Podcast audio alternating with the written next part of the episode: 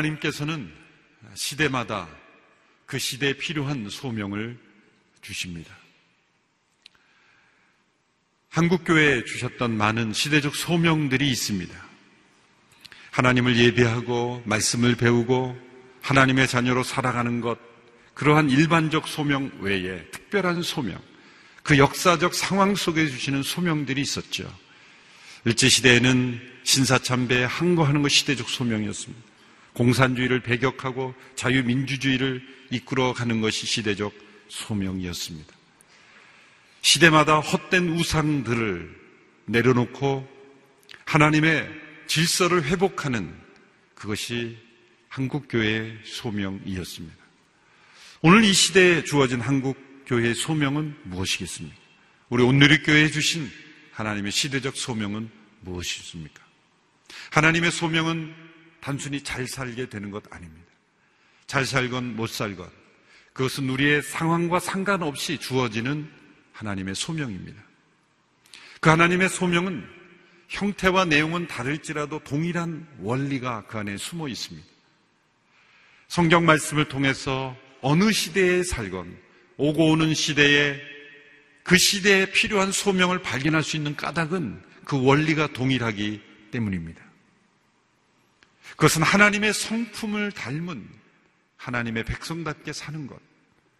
하나님의 성품을 쫓아 살아갈 때 그 시대에 필요한 상황에 맞는 그 소명을 이룰 수 있게 되는 것이기 때문입니다.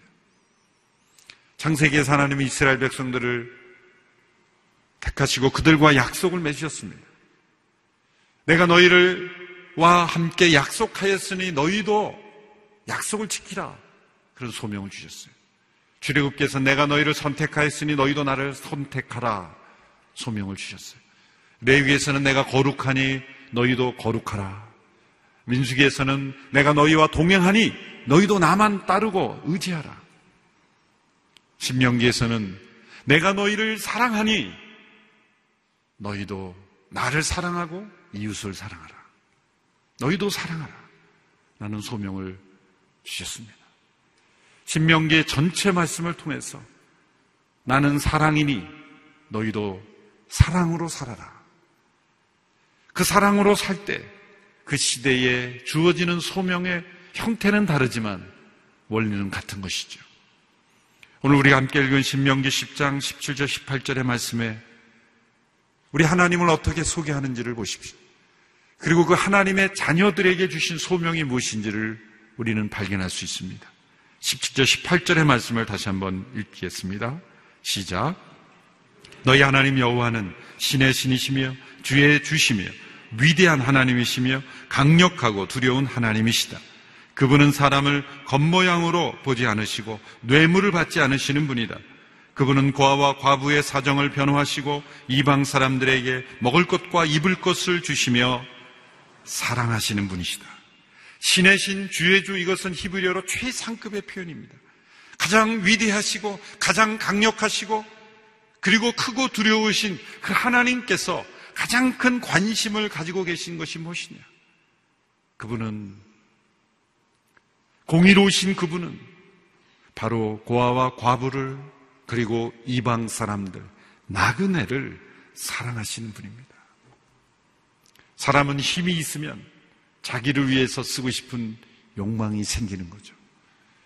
그래서 한 목사님께서 아주 오래전에 젊으셨을 때 쓴 칼럼집 제목이 있죠. 힘은 있을 때 조심해야 합니다. 하나님은 그 강력한 힘으로, 능력으로, 위대하신 하나님의 그 권능으로 행하시는 일이 무엇인가? 사랑을 행하시는 분이에요. 지극히 연약한 자, 누군가의 도움이 없으면 살아갈 수 없는 그런 지극한 필요 속에 있는 영혼들을 사랑하시는 일. 그것이 위대하신 하나님께서 행하시는 일이에요.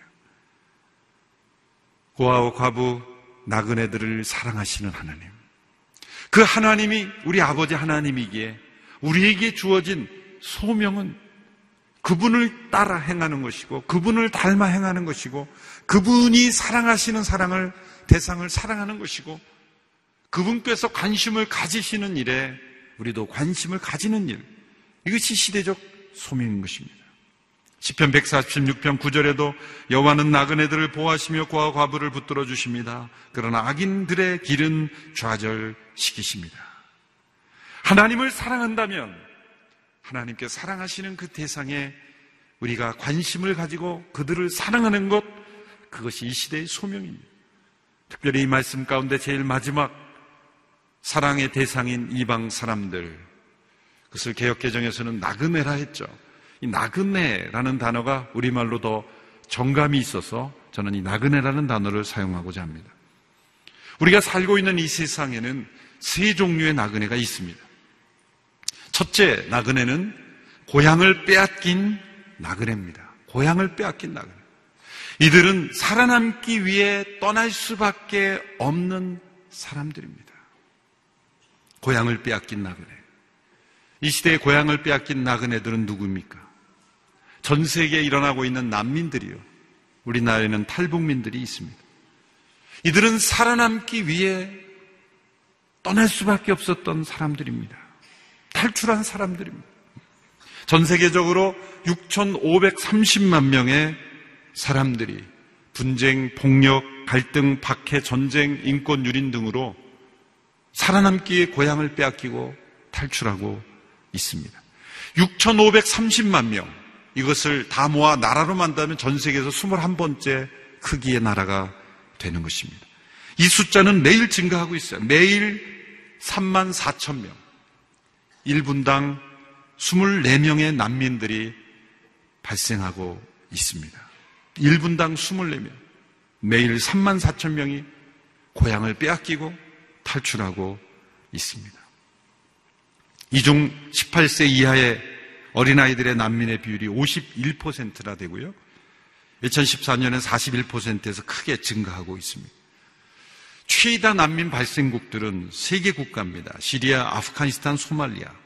시리아 490만 명, 아프가니스탄 270만 명, 소말리아 110만 명. 전 세계 난민의 54%가 이 세계 국가에서 집중적으로 발생하고 있습니다.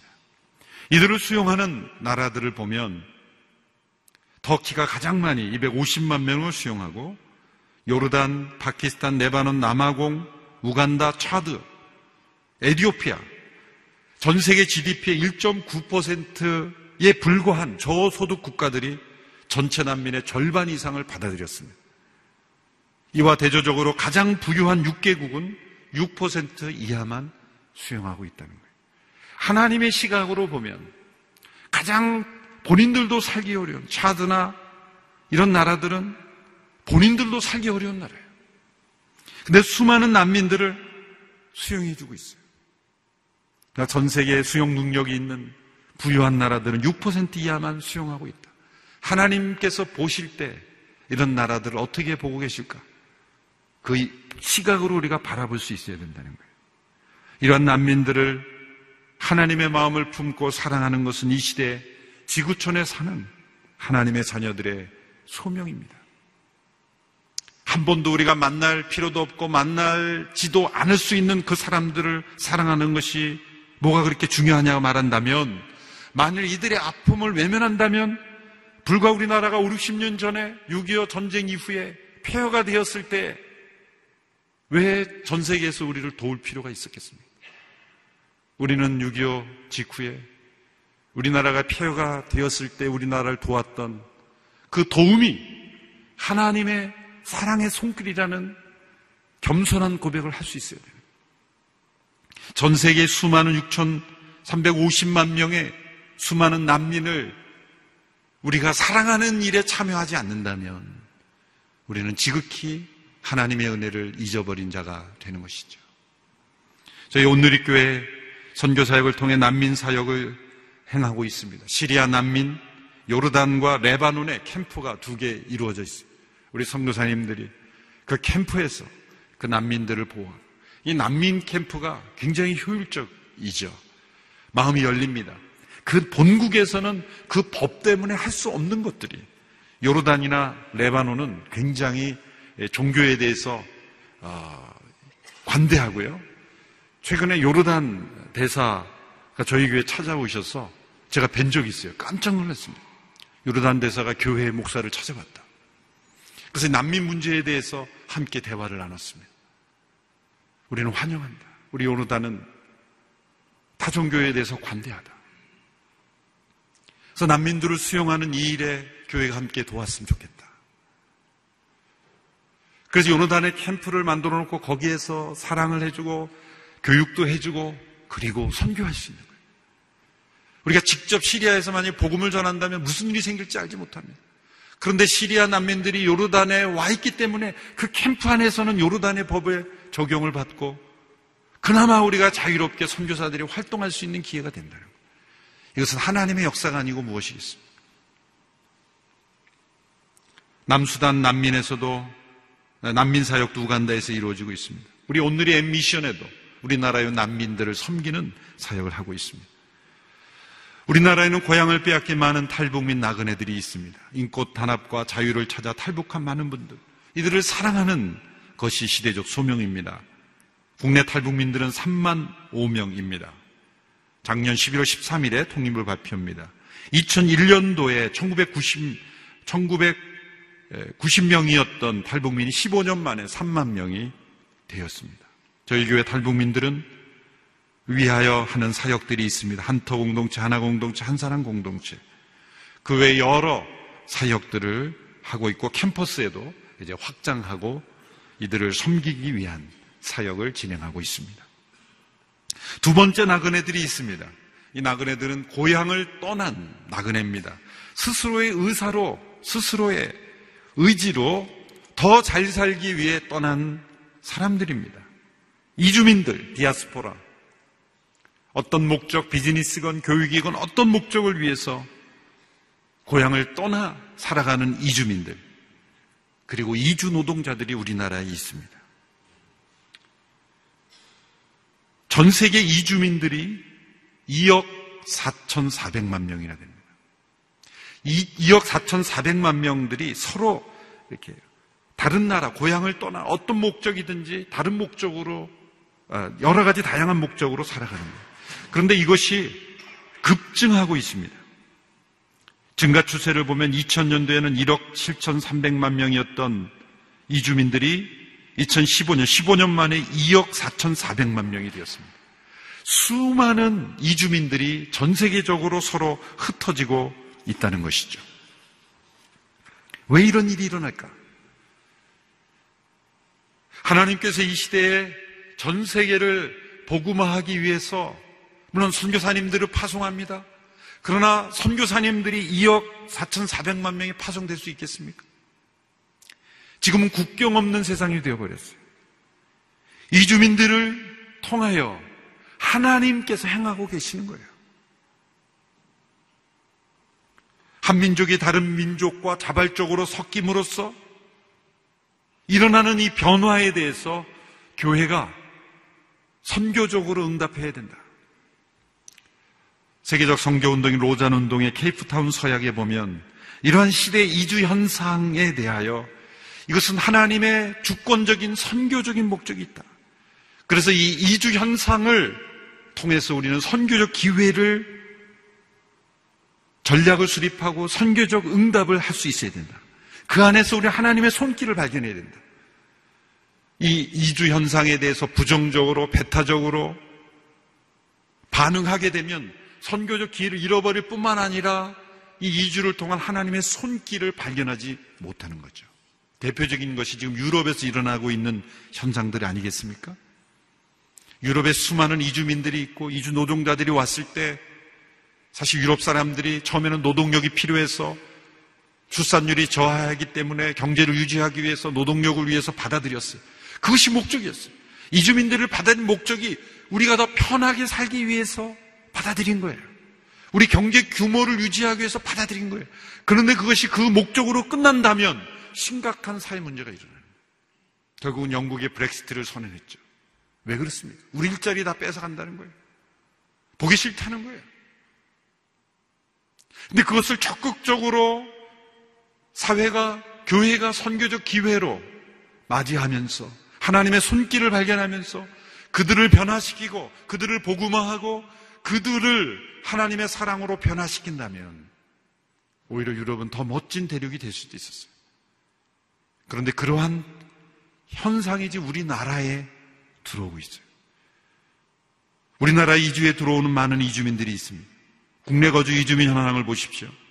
현재 197개국의 200만 명이 인구 약 3.8%가 국내 이주민입니다. 국내 거주 해외 이주민입니다. 증가 추세를 보십시오.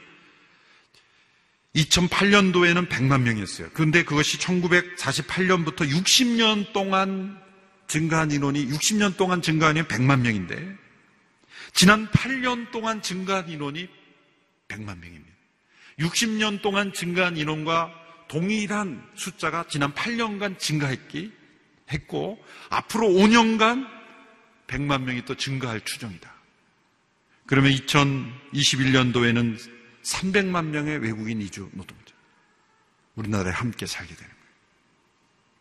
우리가 어떻게 반응해야 되겠습니까? 우리는 단일 민족이야.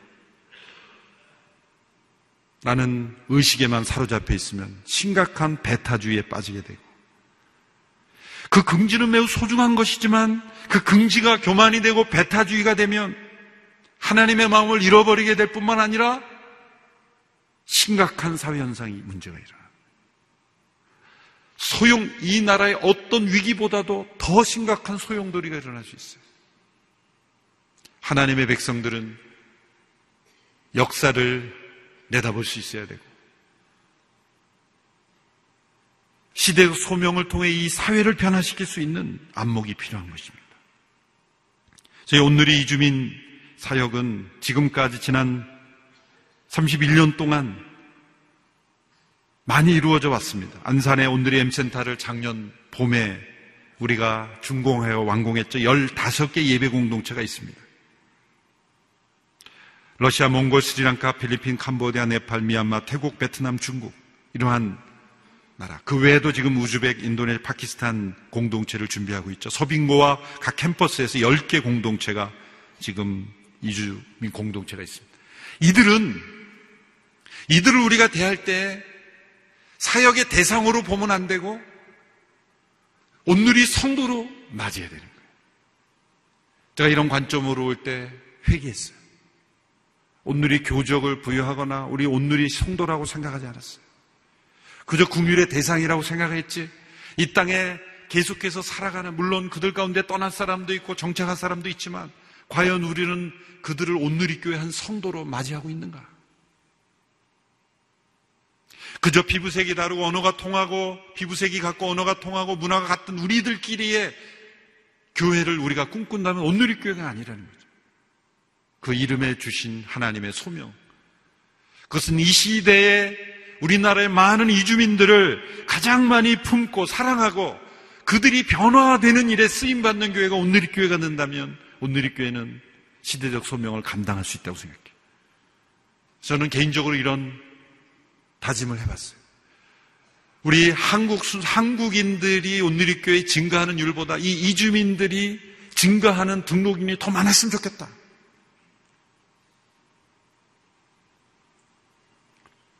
그런 변화를 두려워하지 않게 되길 바라.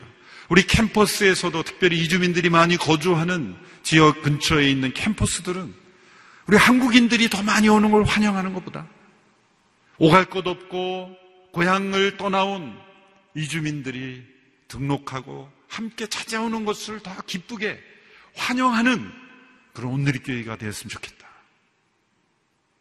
또 다른 30년이 지났을 때 외국 이주자들이 300만이 되고 400만이 되고 그 숫자가 불어날 때 이것은 반드시 그렇게 될 수밖에 없어요. 우리나라도 유럽보다 더 심각한 인구 절벽의 시대. TV에는 연일, 뉴스에는 쏟아집니다. 인구 감소, 출산율 저하, 인구 절벽 시대, 정부가 지난 10년 동안 100조 원을 쏟아부었는데 아무런 변화가 없어요. 돈으로 해결될 수 있는 문제가 아니에요. 전 세계적인 현상. 현상 속에 우리나라 어떻게 할 것인가? 이주민들이 들어올 수밖에 없어요. 여러 가지 이유로. 그럴 때 우리가 배타적으로 나간다면 매우 심각한 문제가 일어날 것입니다.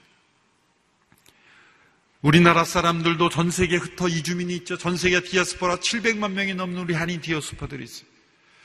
여러 가지 이유로 흩어졌을 겁니다. 근데 그들을 통해 하나님께서 놀라운 일들을 이루고 있어요.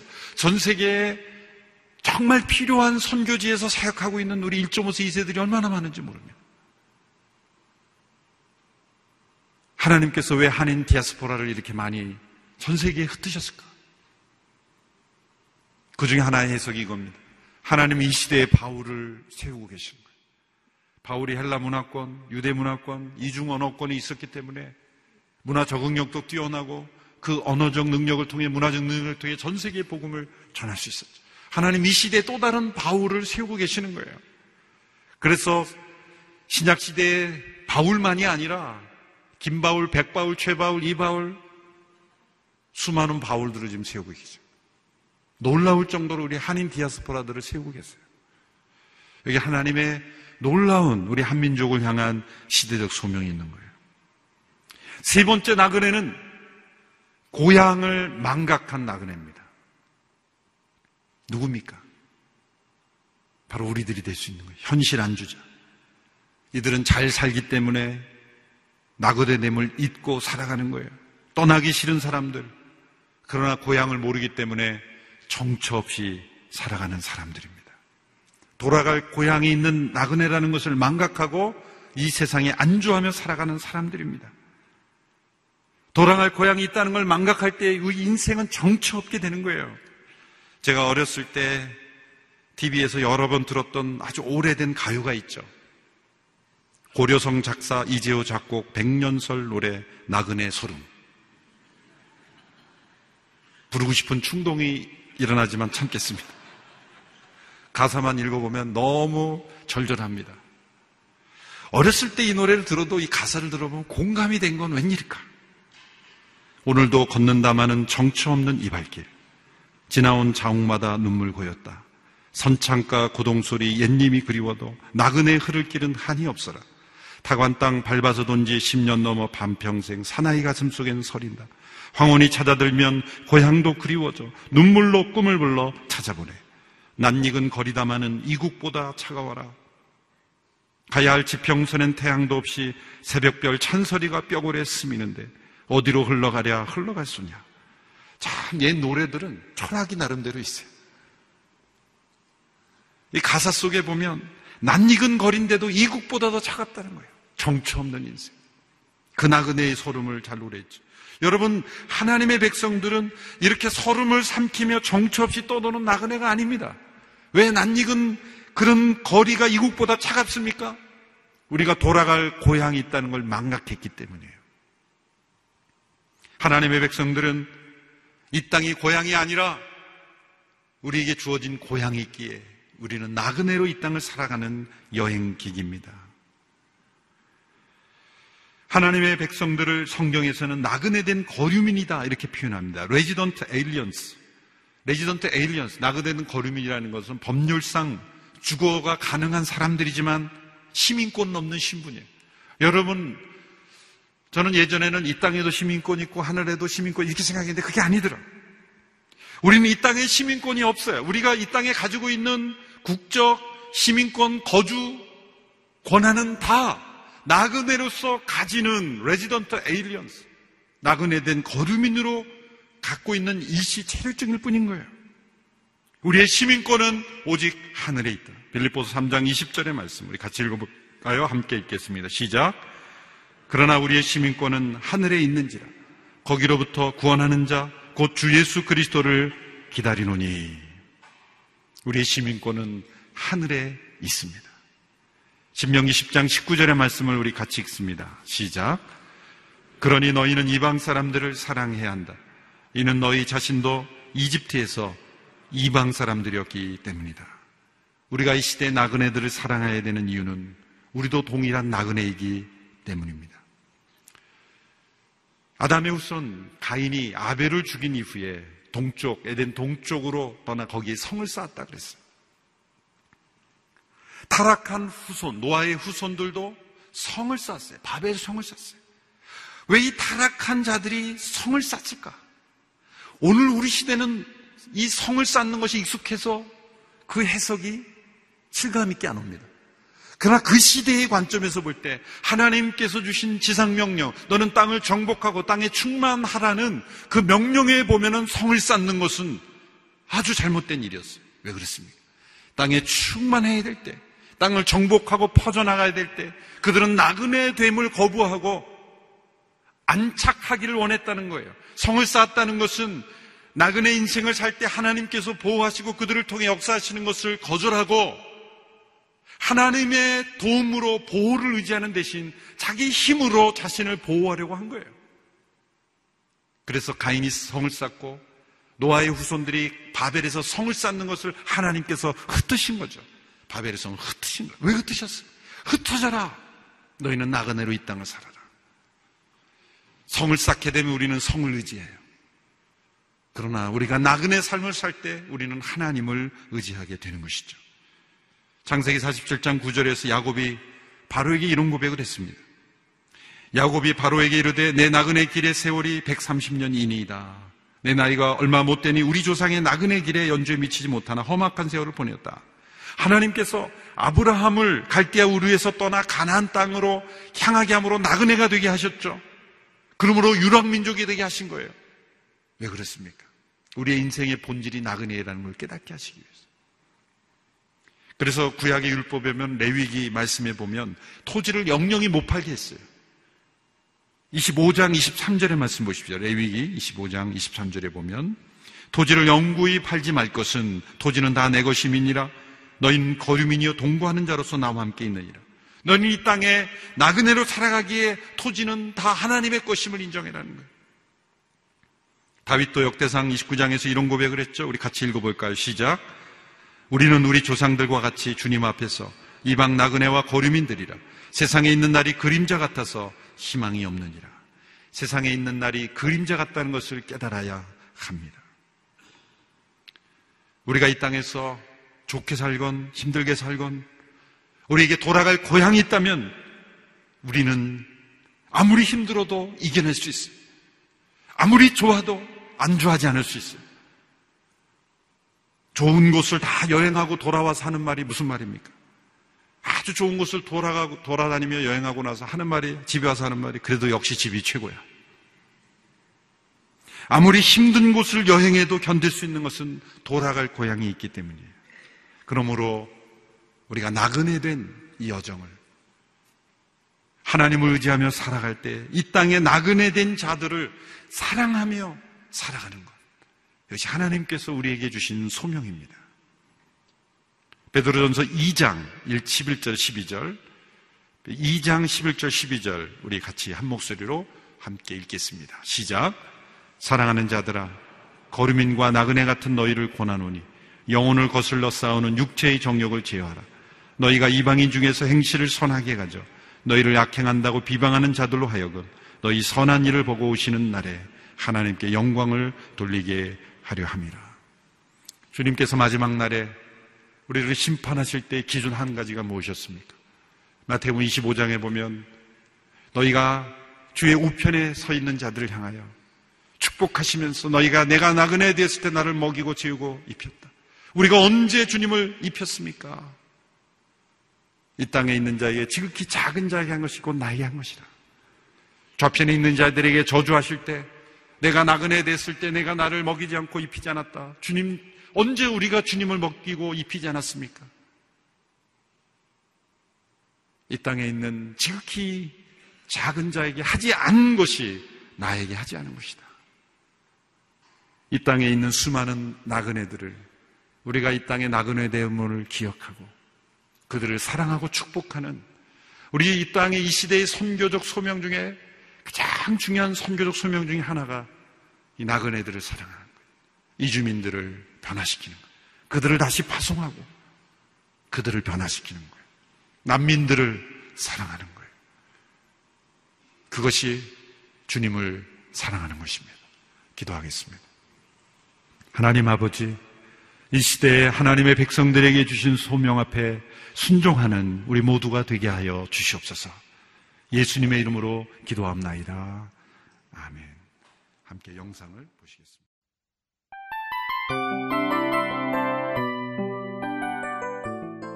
이 프로그램은 청취자 여러분의 소중한 후원으로 제작됩니다.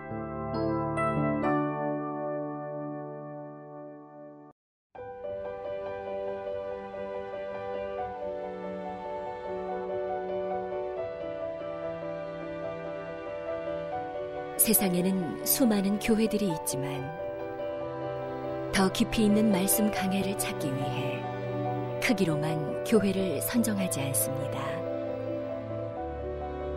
보다 좋은 영적 콘텐츠를 더 많이 나누기 위해 방송비를 받지 않습니다.